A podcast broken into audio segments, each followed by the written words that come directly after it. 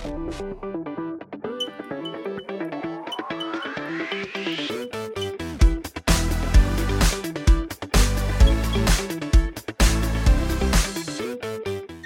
everybody, and welcome to the History of Networking at the Network Collective. We keep changing the name every podcast. That's uh, the name. The his, the name. History of Jordan's, Networking at Network Collective. Jordan's that's it. That is the name. That's the name. History of Networking. So there you go. So um, today we have Daniel Walton with us. I worked with Daniel way, way back at Cisco. Boy, Daniel, that was a long time ago. I remember when I when I pinged you and I asked you about this, your wife, Allie, P M'd me and said, "Is Daniel really old enough to participate?" That sounds like Allie, that's yeah. for sure. I'm now old enough to be part of history, I guess. That uh, beats the alternative. Very true. So tell us about yourself, Daniel. Where are you working now? What you working on? Uh, so my name's Daniel Walton. Uh, I work at Cumulus Networks. Um, so I'm a, a principal engineer at Cumulus. Uh, what do I work on? So that's a good question. Um, so historically, I've, I've worked on B G P for a good chunk of my career. Uh, at Cumulus, I get I get to work on lots of different stuff. Uh, I still work on, on routing and B G P, but just not exclusively anymore. Um, I guess lately I've been working on uh, this thing called N C L U, which is sort of our, our C L I for Cumulus. So that was sort of a big project last year. Um, That's very sad. That it's a big project? no, no, that you're doing a C L I. Oh. That was fun. Yeah, I got, got to do something different, um, you know. In Python. In Python, yeah. I'm a big big Python fan. Um, oh, well. So you wrote your B G P in Python, right? Uh, I have done that. It, I, I sort of did it as a, an experiment once. Um, it ended up not really going anywhere, but it was kind of cool. Um, it was. That's uh, cool. I did. I had a SQLite database because I, I started thinking. I was like, eh, "Why hasn't everyone ever done B G P with a, a S Q L database?" So I did. I did Python with a S Q L database for B G P. Oh, wow, that's cool. Nice. So Donald, been a long time since I've talked to you. This morning, twice, free range routing call. yeah, um, I'm Donald Sharp. I actually also work at Cumulus Networks with Daniel. He sits across the road from me. Yeah, and he throws stuff at me too. Um, I, I ostensibly work on routing, and I help herd the free-range routing cats. Cool. All right, Jordan. So yeah, I'm uh, I'm Jordan Martin. I'm one of the co-founders of Network Collective, and I do not work at Cumulus. Never have, nor Cisco. So uh, no, well, I work. We're as, just gonna have to kick you off the call. I know, I know. I feel like I, I feel very much an outsider on this, in this call right now. No, I work as a as a principal consultant for data center technologies at uh, Core B T S. Cool, excellent. All right, so today we are talking about the history of B G P optimizations. You know, as much as everybody likes to talk about how slow B G P converges, it actually converged more slowly in the past.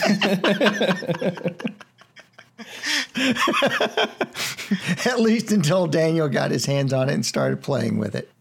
So I remember this all started, I think, um, in the scaling team, right, Daniel, at Cisco, when we were like all the D N A team and the, all those people were like wandering around together doing stuff. Yeah. Yeah, yeah. So one of, well, I guess one of, not my first job, but one of my first jobs at Cisco was on this uh, routing protocols, scaling, and deployment team. Uh, so we got to we got to work with lots of different customers on, you know, helping them with B G P configs and design and things like that. Uh, and then sort of the other half of the job was trying to figure out where all the bottlenecks were uh, in B G P and trying to figure out how to fix them. Um, so yeah, so a lot of a lot of stuff sort of happened. Uh, in that time frame, or I guess a few years after that. I eventually left that team and went into development. So I was a, a B G P developer for iOS for about six or seven years. Um, so sort of, you know, most of this is like two thousand to two thousand six-ish sort of time frame. Yeah, that's cool. I'm trying to remember when I left Cisco. It was after you did, I'm pretty sure, because I think you went to Cumulus before that. relative or something to like twenty thirteen. That. Yeah, something like, I don't know. Okay, I don't know when it was, but yeah, that's that's cool. So, all right, so tell us about what happened. Like, let's just go down the list. I see there was a lot of stuff. You sent me a nice cool document that we can talk about. But. yeah, so I, I started I started trying to uh, jog my memory and was, was writing stuff down. Um, so the, the first thing I could think of uh, was actually before I was involved with B G P, and that was uh, peer groups. Um, so initially in B G P, you know, you would configure all of your neighbors, and we B G P would go through and it would build all the updates for the first neighbor, and then it would build the updates for the second neighbor. And it would basically do them all individually. Um, and this didn't scale very well. Um, and then you had this other problem of, well, your config became really, really big. Uh, when you had lots and lots of neighbors. Um, so someone came up with the idea of doing peer groups, which is basically like uh, sort of like a little template, right? So you, you have a peer group called, maybe it's called I S P. Uh, and you say, okay, this I, peer group I S P has the following, you know, configuration, and then you can assign peers to that peer group. And this relates back to T C P, right? And the way B G P interacts with T C P, from what I remember. I'm trying to remember, like, When when when you were working on this, there was this thing about B G, building B G P, uh, T C P segments for B G P and having to build an individual segment for every peer that you were talking to. And doing something like this actually helps you um, in the optimization in that direction someplace. I, I'm trying yes. to. So it so the the big the big scale benefit with peer groups is um, so let's say I've got ten neighbors that are part of a peer group.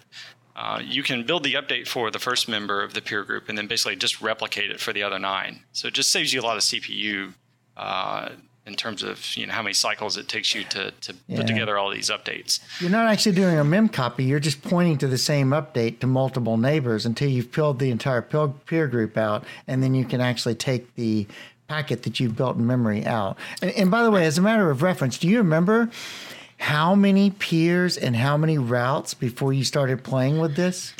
Uh, I remember it was remember really bad. Remember the how many script. Yeah. I was just um, trying to remember exactly what it was, because before and after would be really interesting to try to remember. I, I should I, I should have looked that up. I, I probably could find the, the slide somewhere. Um, I don't remember the numbers. I, I remember that the, the graph, like after we started working on it, just like, you know, had a nice little curve up. So that that was pretty cool. Um, mm.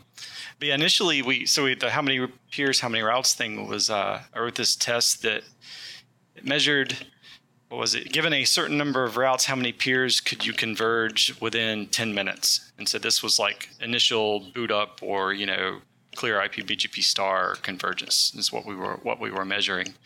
Um, I remember like one customer said, well, I want to know what the answer is for five minutes. And someone said, I want to know what the answer is for fifteen minutes. So I sort of just picked in the middle and, and picked ten.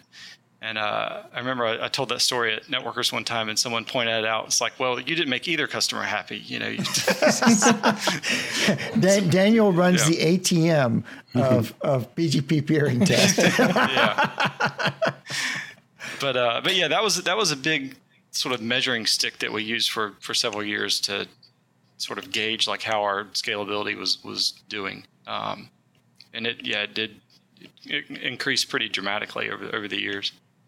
Um, yeah, I remember it increasing. I just don't remember how much. I know it was like a maybe even a tenfold increase or something, or even yeah, more. Oh yeah, it, at least. But, but I don't remember exactly what the numbers were. So I mean, I guess one thing that we should be careful. I mean, we should remind people of this is the mid nineties, right? So C P Us were not exactly known for their blazing yeah. speed at that yeah. point in time, especially C P Us chosen by vendors to put on their routers or switches. Right. They the were not necessarily box, bleeding edge.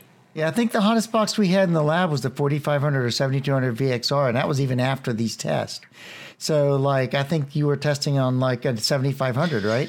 Yeah, we we had a lot of seventy-five hundreds and seventy-two hundreds. Um, so, yeah, not, not a whole lot of C P U. Memory was the other big thing. Um, and this comes up, like, several scalability things we tried to fix. We were just so limited on the amount of memory that these boxes had.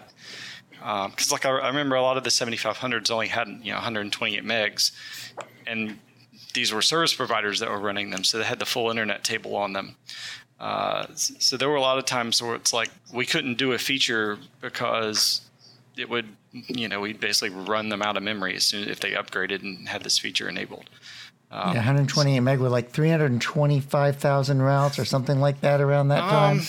Back then, it was probably, I think it was like one twenty or so. It was oh, like, okay. around, like around nineteen ninety-nine or so. It was it was around one hundred thousand, okay. uh, give or take. Um, but yeah, it was still it was a pretty significant you know limitation that we had had to work around. Now it's like you don't really have to think about it that much. It's like got plenty of RAM. That's because folks like Jordan buy all the memory they want to. Somehow I'm on the receiving end of this. I don't buy it. My company sells it. oh, okay. oh, Jordan's company goes out and sells as yes, much memory as they can sell. Absolutely. There you go. And you need all of it, all of the memory. But yeah, the, uh, the the peer groups thing though, that was that was pretty early on and was was pretty significant. And I remember like when I first started working with B G P, uh, they had this limitation. It's like, well, you had peer groups, but all of the members had the of the peer groups had to be on the same subnet, um, and that was like a really early restriction. And uh, that was because they, they couldn't change the next hop. Like you had this update, and you had to send the exact same update to all of the neighbors. So even the next hop had to be the same. And then uh, I guess eventually enough people yelled and screamed that said, you know, this is unrealistic. Trying to trying to use this that uh, they changed it so they they'll rewrite the next hop at the last minute. So then peer groups got much more much more popular. Um, but like if you go back and read uh, like the book to read in the nineties to learn B G P was the Internet Routing Architectures by um, Sam Sam Halabi. Yeah, Halabi. And in the book, it has that limitation. It's like uh, if you do peer groups, they have to be you know on the same subnet. Um, so that was the that was where I guess I probably first heard about that was was that book. Um, wow, that's really cool. In fact, I think that was the first book published by Cisco Press. Really? I didn't yeah, know that. I think that was the first book published by Cisco Press. Uh, I think I he eventually did a, a second edition, but yes, yeah. he did a second yeah. edition. Yeah, Sam eventually did a second edition. He's disappeared off the face of the earth now. I'm thinking that Inca or Srihari might have done the initial peer group stuff, but I I, I want to say it was Inca. But anyway, who knows? It's it's lost in the mist of history. You should have him on. yeah. Well. So, so you said um, peer groups went in in the mid nineties. That made a big difference. So after that, you still saw this. This the performance still wasn't that great, right? I mean, yeah, it was still. Um, so I guess I, I really got involved with it. I guess starting around two thousand uh, when I was on this deployment and scale team, and you know we had a by by that point the internet table had started growing enough. We had a lot of customers that were hitting scale issues, like you know. Uh, I remember uh, Sprintlink. I did, I did a lot of work with Sprintlink, and so they had boxes that had, you know, one hundred twenty neighbors, um, which you had one hundred thousand routes trying to converge them over one hundred twenty neighbors. It, it you know could take a while. Um, so one of the I guess first things I was involved with was uh, read-only mode. Um, so read-only mode in B G P is this sort of phase when when B G P first starts up. Uh, it just sort of sits there and is, is really quiet, and it just sort of accepts routes from all of its neighbors. And then after it has all the routes from all the neighbors, it, it says, okay, now I'm going to figure out which one is the best path and put them in the routing table and start advertising them and that whole thing. Um, so read-only mode came about. Uh, so we were doing some work on the G S R platform at Cisco. And uh, G S R is, you know, was this distributed architecture where you had a, an R P and had all these line cards. So the G S R had to sync, you know, the forwarding table down with all the line cards. And it did this. I, I remember the messages were called X D R messages. And I can't not remember what X D R stood for, but I remember that that's what it was. Um, and so what would happen was the you would boot the box and the first B G P neighbor would come up and we'd learn the full internet table and we'd install them in the routing table and start building X D R messages to send them to the line cards. And then two seconds later, the second B G P peer would come up and we would learn the full internet table again. And that would trigger, you know, best path changes and changes to the routing table and whatnot. And would cause more X D R messages. And so this just kept kind of happening. Like if you've got a box with one hundred neighbors, Uh, you would just get all this crazy churn at the beginning. Um, and eventually the box would basically run itself out of memory, uh, building all these X D R messages, trying to trying to get the line cards converged. And um, so I was working on this with, uh, there was an engineer, I think she's back at Cisco now. Her name's uh, Gargi uh, Nalawad. Yeah, and that's right. Anyway, Gargi and I, Gargi and I were looking, we're working on this, and like the box just keeps running out of memory, and uh, you know, we would like look at each other and we're like, we just need B G P to, to shut up for a minute, you know, and let let the peers come up. Um, And so that's we've sort all, of how we've all said that from yeah. time to time. Exactly. I said that to Russ all the time. Yeah, we want B G P to shut up for a minute. yeah, so so read-only mode was was started as a way to to get G S R to converge uh, on a reboot, just with, without falling over and dying when when these neighbors would. would come up in this, you know, cascade, basically. I'm trying to remember. I think the G S R was different because the G S R was, I mean, so the seventy-five hundred effectively had this backplane that was basically the A G S Plus, which was, instead of being cabled, it was just a pluggable architecture. Um, like, it was basically an A G S Plus with a pluggable architecture, and then with like a, a, a circuit board in the back instead of cables. And I think that the G S R is the first one where Cisco actually designed a real backplane, like a cross a, cl- a crossbar fabric or something like that. So it, it wasn't like just an Ethernet port or something on the on the card. It was like actually something different. So it had its own Q O S and everything. It was like the first yeah. time that had been done. So it had all this weird interprocess communication going on that no other routers seemed to have at that time. Yeah, you had to get. I mean, each. Each line card had a full copy of the fib, so it was you had to you had to get all of that state down to the line cards, you know, yeah. as quickly as you could.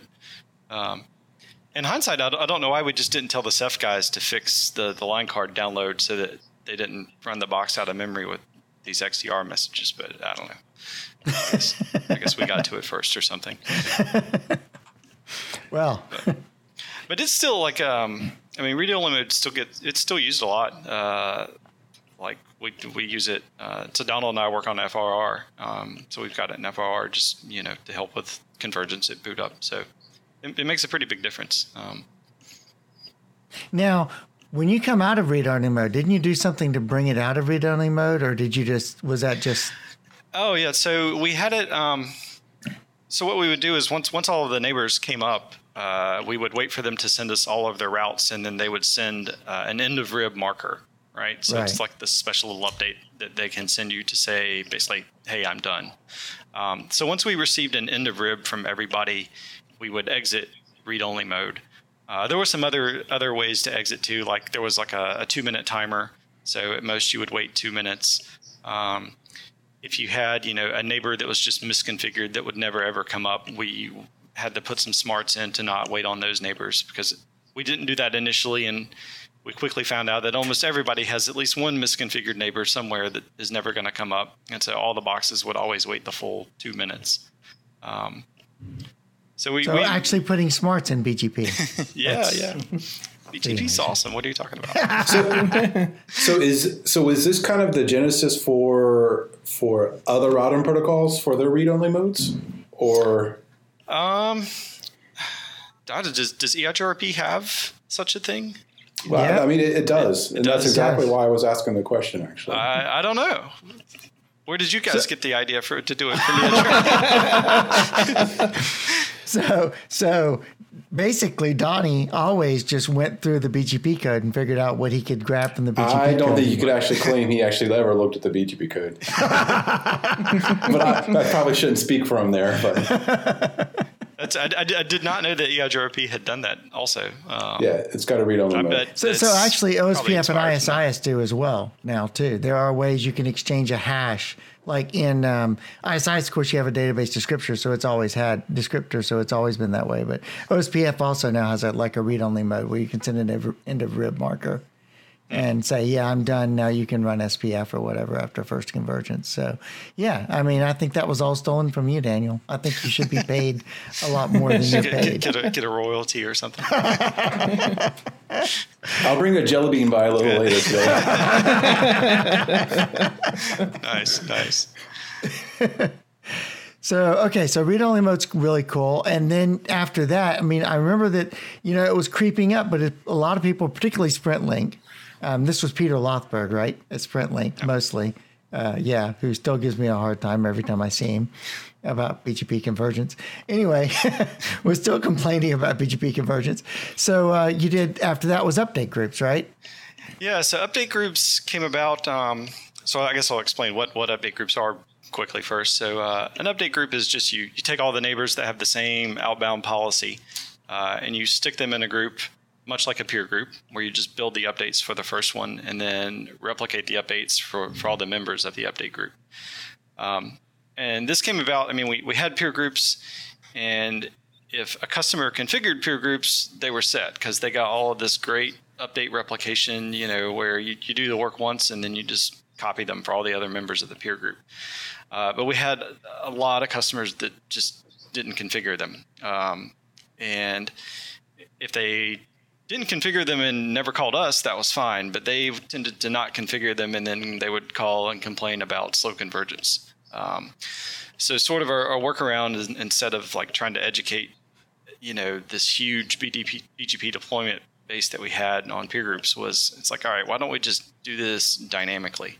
Um, so Gargi implemented this. Um, I remember she implemented it, and this was right when I had joined the iOS B G P team. So this was this was the very first thing I ever code reviewed. Um, I remember, uh, but yeah, this was this was pretty, you know, pretty pretty popular. It made a really big difference. Um, it just saved saved everybody a lot of configuration, you know, work. It's like they they got all the benefits of peer groups in terms of scale, but they didn't have to actually sit down and configure them if they if they didn't want to.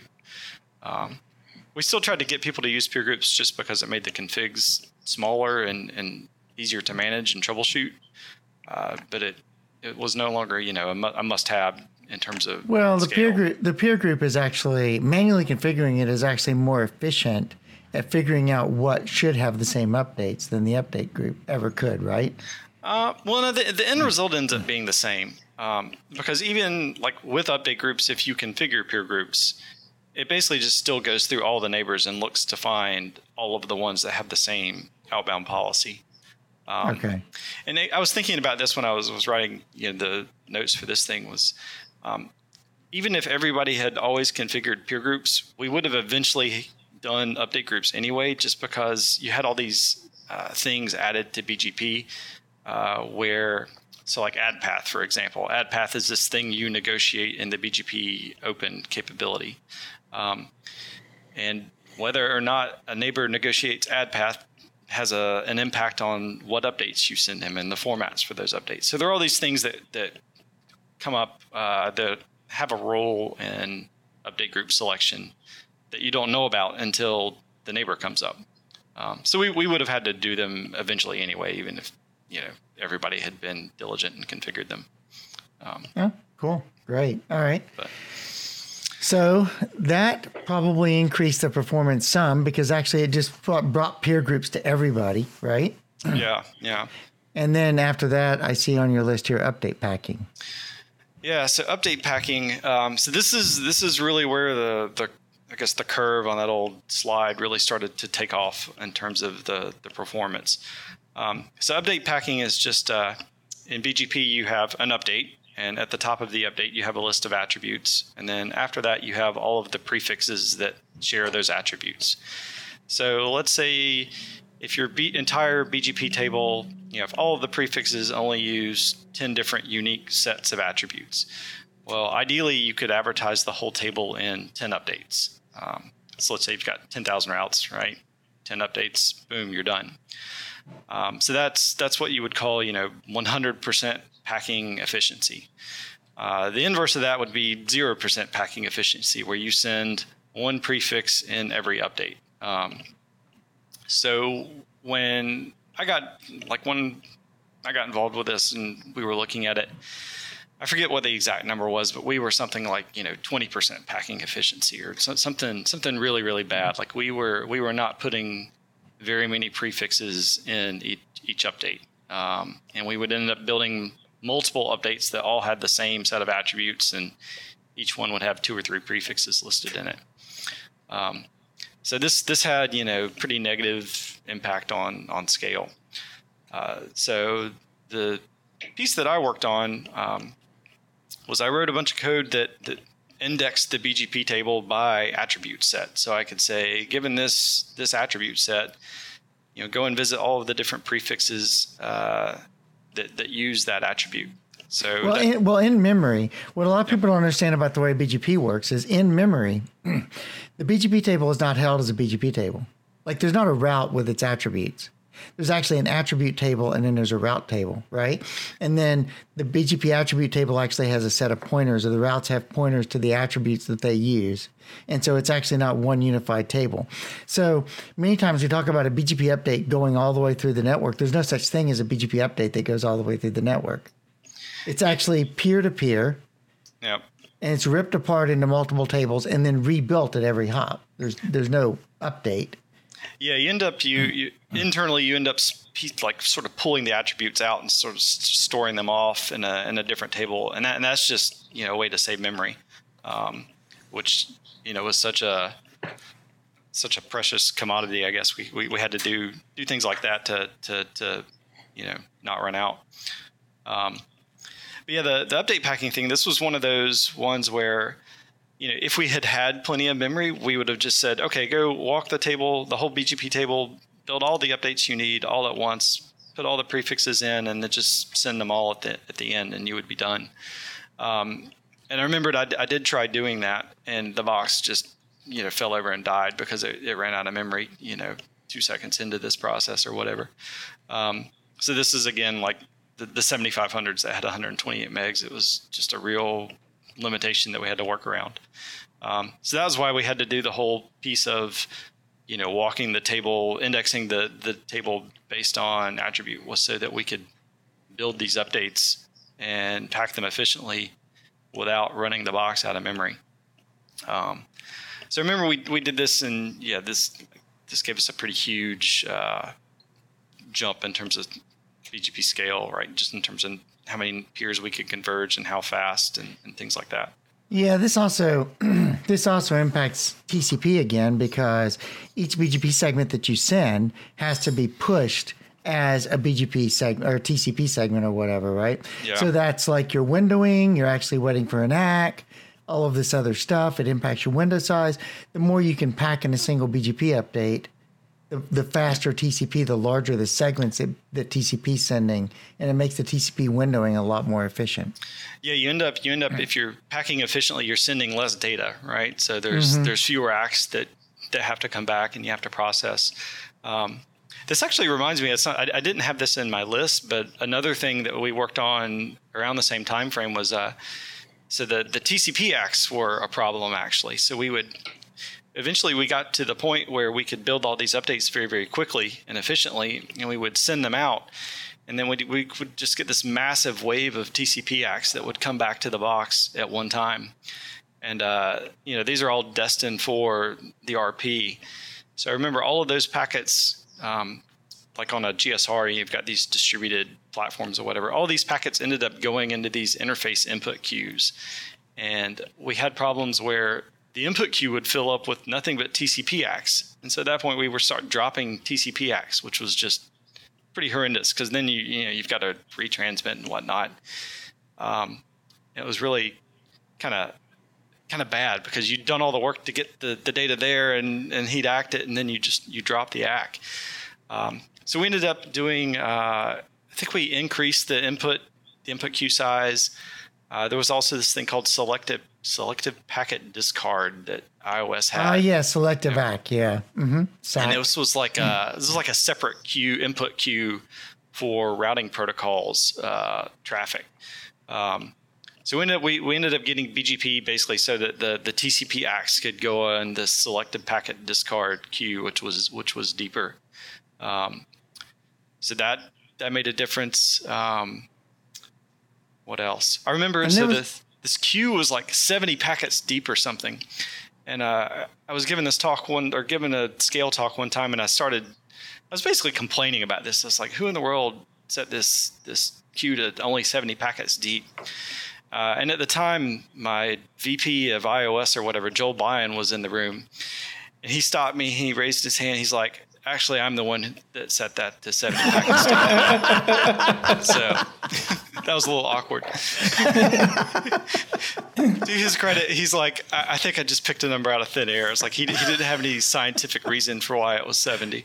Um, well, right. But I mean, in, in the and level of efficiency they had when you picked that number as well. I'm sure that queue was yeah, perfectly fine, right? There's, probably plenty deep, you know. Right, you you were uh, you were fighting your own efficiency then. All yeah. of a sudden, you're getting back more information faster. Yeah. Was this classic iOS, Daniel, I assume? It, yeah, yeah, this was this is iOS. So this, yeah, so classic iOS has this thing where when you create your own socket, you can control the queue size yourself and tell the underlying infrastructure how many packets you expect it to receive. Hmm. And that was one of the... Would that trickle down to the interface input queues, or...? Uh, I don't know. I mean, I'm thinking about yeah. that.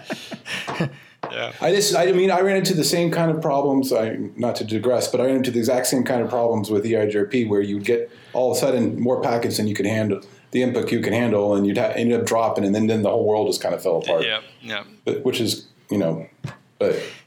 Yeah, wasn't there something, Daniel, where you went into T C P and actually did a push? Like you told T C P when to send a segment?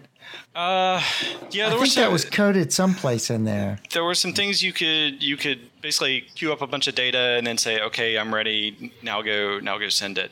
Um, I forget what that was. It's, just, it's like the push flag. Well, the problem or something. is if you don't if you don't fill up a full segment, T C P was actually waiting for the full segment to get full before it would send, or there was some timer, right?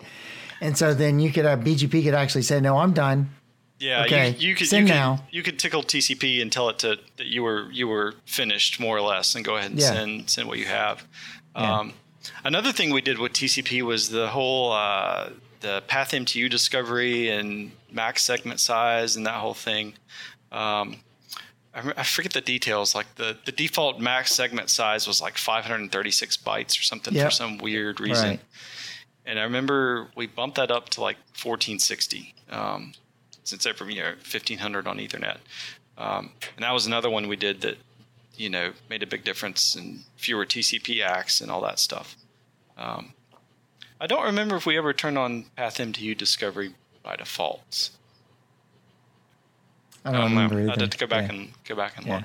Yeah, cool. Yeah. So you got to one hundred percent packing efficiency effectively before it was over with. Yeah, yeah. So by, by by the end of that, we had we did the update packing, we fixed the input queues, we fixed the max segment size, um, and like the scale numbers were uh, like through the roof compared to what they had been, you know, three or four years before that. Um, so I I don't remember the exact numbers, but they were way way way higher. Uh, so yeah, it was a it was a big big improvement. Um, over several several years. But okay. after after that, I mean, we didn't, I think we, we kind of got ahead of the, the curve for a little while. Like we stopped hearing complaints about slow, you know, scale problems and convergence and whatnot. Well, then then then the problem moved to convergence itself, right? Yeah, so, sing, so like single route convergence, right? Yeah, is, single uh, route convergence instead of initial. Yeah, so single route convergence in, in B G P is uh, kind of a, a different beast from your your... you know, initial clear I P B G P star convergence. Um, so single route convergence, you know, it's like I've got one route that route that flaps somewhere and it takes however long for that to, to propagate, you know, across the internet. And this is where, to me, when people say uh, B G P is slow, this I, I kind of think this is what they're talking about a lot of times, is like how long it takes something to converge, you know, worldwide or internet-wide. Um, And a big part of this comes down to this. There's this timer in B G P called the min route advertisement interval. Uh, and this is, in the original R F C, they had this statement that said something like, you should never advertise a route to a neighbor uh, more often than once every thirty seconds, right? So if Russ and I are peers, I shouldn't advertise ten dot zero slash eight to him, you know, every two seconds. There should be this thirty second gap in between uh, advertisements. Uh, what they didn't consider, uh, and this is before I was in, before my time, so I don't really know what all went into it, but um, they didn't think about like how much memory that would take to keep track of when did I send each prefix to each neighbors. Like you would basically need a timer, you know, for each each prefix, you know, in each neighbor, uh, and nobody ever implemented that. So instead, what everybody implemented was just a timer for when was the last time I sent an update to a neighbor.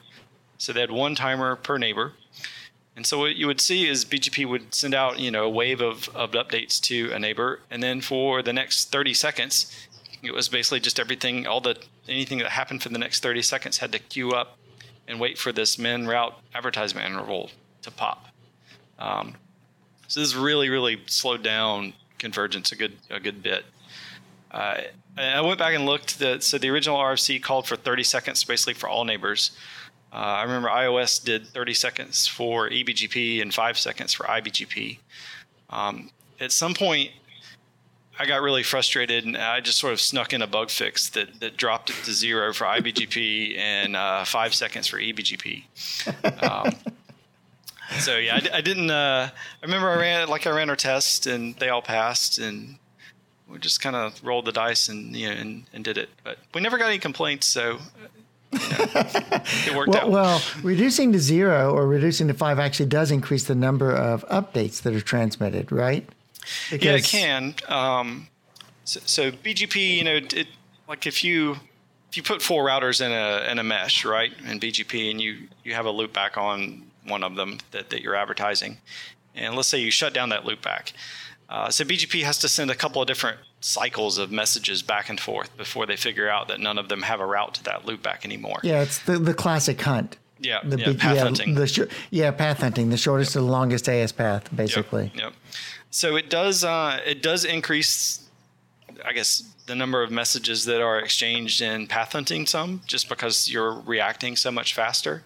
Yeah. Um, but you're at the you're at the trade-off of you know basically sub-second convergence. So so like like a, in F R R, we just I set this timer to zero for both E B G P and I B G P, um, and B G P for a single route change is, is sub-second, right? I mean, it's it's very, very fast. Um, so if you change this to zero... It's still then, too slow, though, Daniel. Then sub-second's too slow.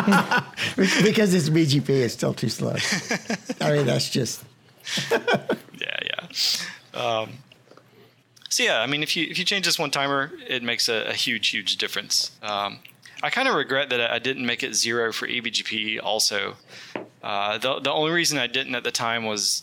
You know, dampening was still pretty popular, and I was we're kind of worried that it's like, all right, if we set this to zero, then people may start magically being dampened by their, you know, their providers, uh, because we'd be sending out updates at a much much faster frequency.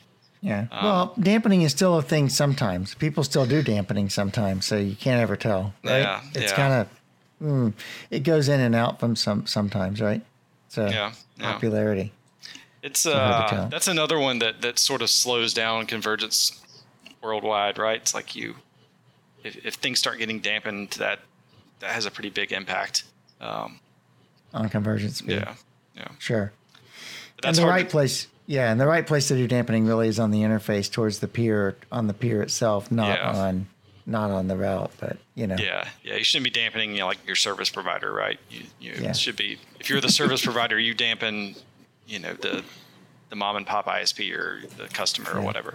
Right. Um, so starting in the mid nineteen nineties to the mid two thousands thereabouts, right? Is that when M R I was done? The work on M R I was done. Um. So I made that change. That was probably let me think. That was probably like two thousand four ish. Is uh, yeah. and I, and I did that only in iOS. Um, I don't remember. I worked on iOS X R and B G P for a little while, but I don't remember what their timers were. Um, my guess is probably something something reasonably I think low. Everybody sets them five and zero now by default, or something like that, or yeah. even zero, or two and zero, or something like that. Pretty much, yeah. So we're talking about a ten-year journey in getting from the point where you know, and, and along this time, of course, the memory size was going up, the processor speed was going up. Donald, do you remember when the first x eighty-six processor went into a Cisco router? I don't remember. No, no I don't remember. When we switched from when Cisco switched from RISC to x eighty-six? Probably the mid two thousands then. Yeah, probably about the mid two thousands. So, you know, we're talking about a performance journey from the mid nineteen nineties to the mid two thousands. That's actually pretty amazing that all this work went across a ten-year period. A lot of times when people look at these protocols today and the performance they have and stuff, they think, you know, that was probably done in a couple of months. But, I mean, this is ten years of work yeah. to get, you know, to get to the point where um, the performance was reasonable enough to be usable. Yeah, it definitely yeah. it took a while. I remember too, like you would just uh, you'd find one bottleneck and you'd you'd work through that, then you'd find the next one, right? And you just kind of had to keep chugging along until eventually you got to this point. It's like, okay, this this actually you is very fast now, and scales yeah. very well. Yeah. Um, so it, it did take a while. And all those lessons have been poured into free range routing. yeah, a lot of them. You, you say that, right? But I, I think we've we had an argument recently about M R A I and yeah. what the value should be. Yeah, yeah. Oh, it's it's a continuous, ongoing thing, right? With M R A I, particularly, particularly in the data center space, where it should be zero always, versus you know acting as a route server in a in an I X fabric, where yeah. people might actually be dampening you, and you don't know. Right, so you can't necessarily throw a lot of messages at them and assume that it's just going to work. Yeah, so it, it has been. It's been interesting. Like, uh, you know, working on F R, it's like you you see a lot of the same problems, or I've seen a lot of the same same problems and you know scale issues or bugs or whatnot that, that I saw in I saw in iOS uh, way back when. So. It's been kind of cool. It's like, oh, I remember, I remember fixing this, or, like, or how, what, what we did. Um, like update groups, like, um, like when I got to Cumulus, I guess about four years ago.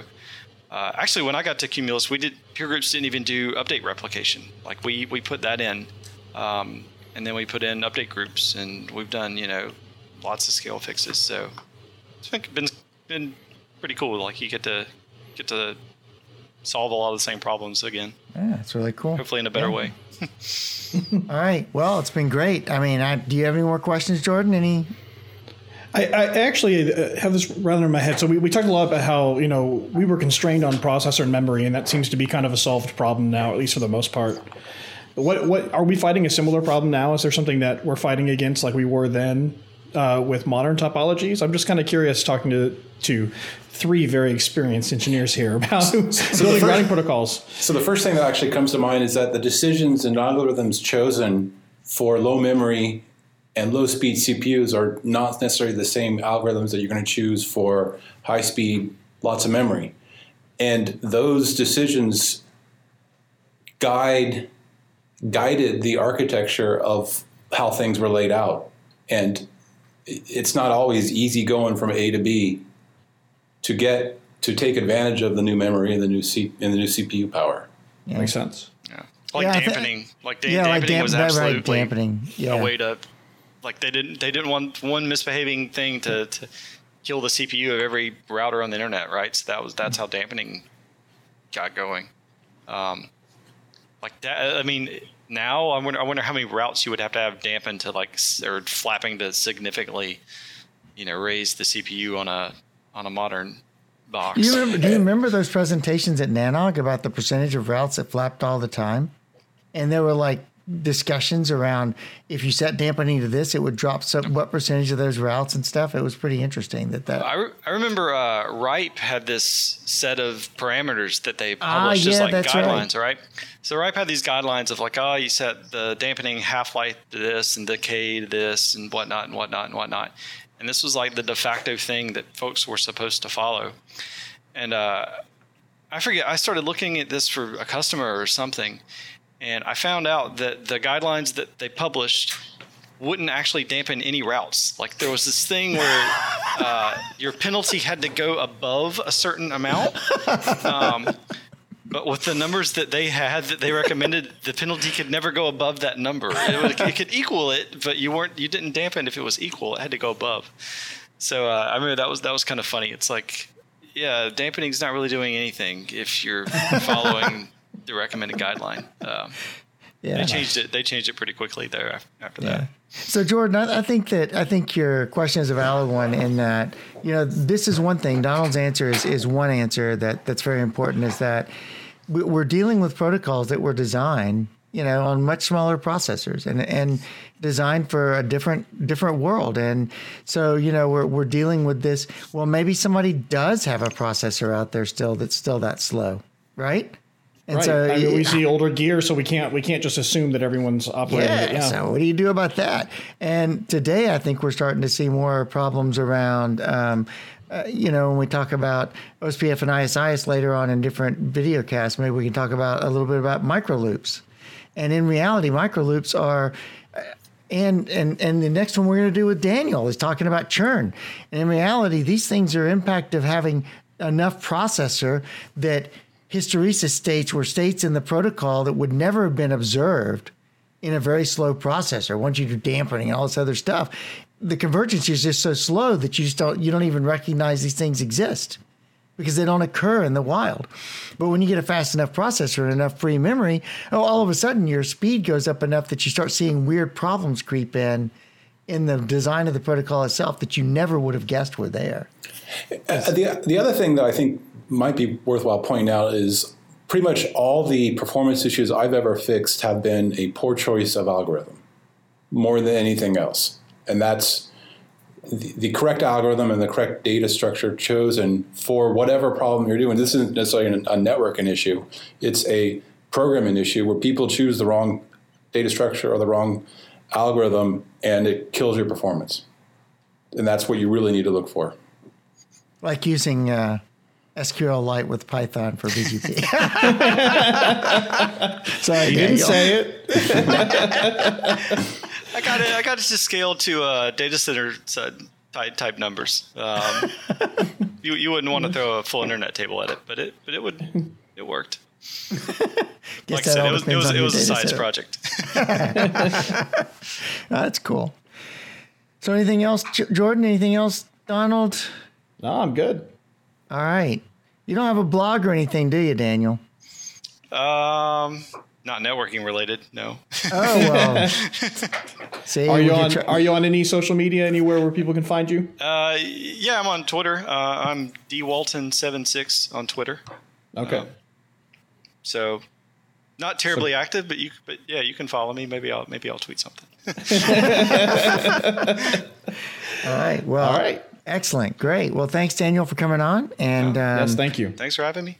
Yeah. Thank, well, thank, hey, thank, thank you guys for doing this. Um, Like when Russ was telling me about this, I was like, you know, that's that's a really cool idea because like uh, some of the things that Fred Baker mentioned, I had never heard, right? So it, I think it's good to get some of this stuff down. Yeah. Oh, yeah, yeah. I think so, too. Yeah. And we'll have you back on to talk about churn because that's an interesting little piece of history as well in AdPath, how that came about. Cool. All right. Well, thanks. And I guess we'll wrap up then, Jordan. Anything else to? All right. We're all good. All right. Until next time.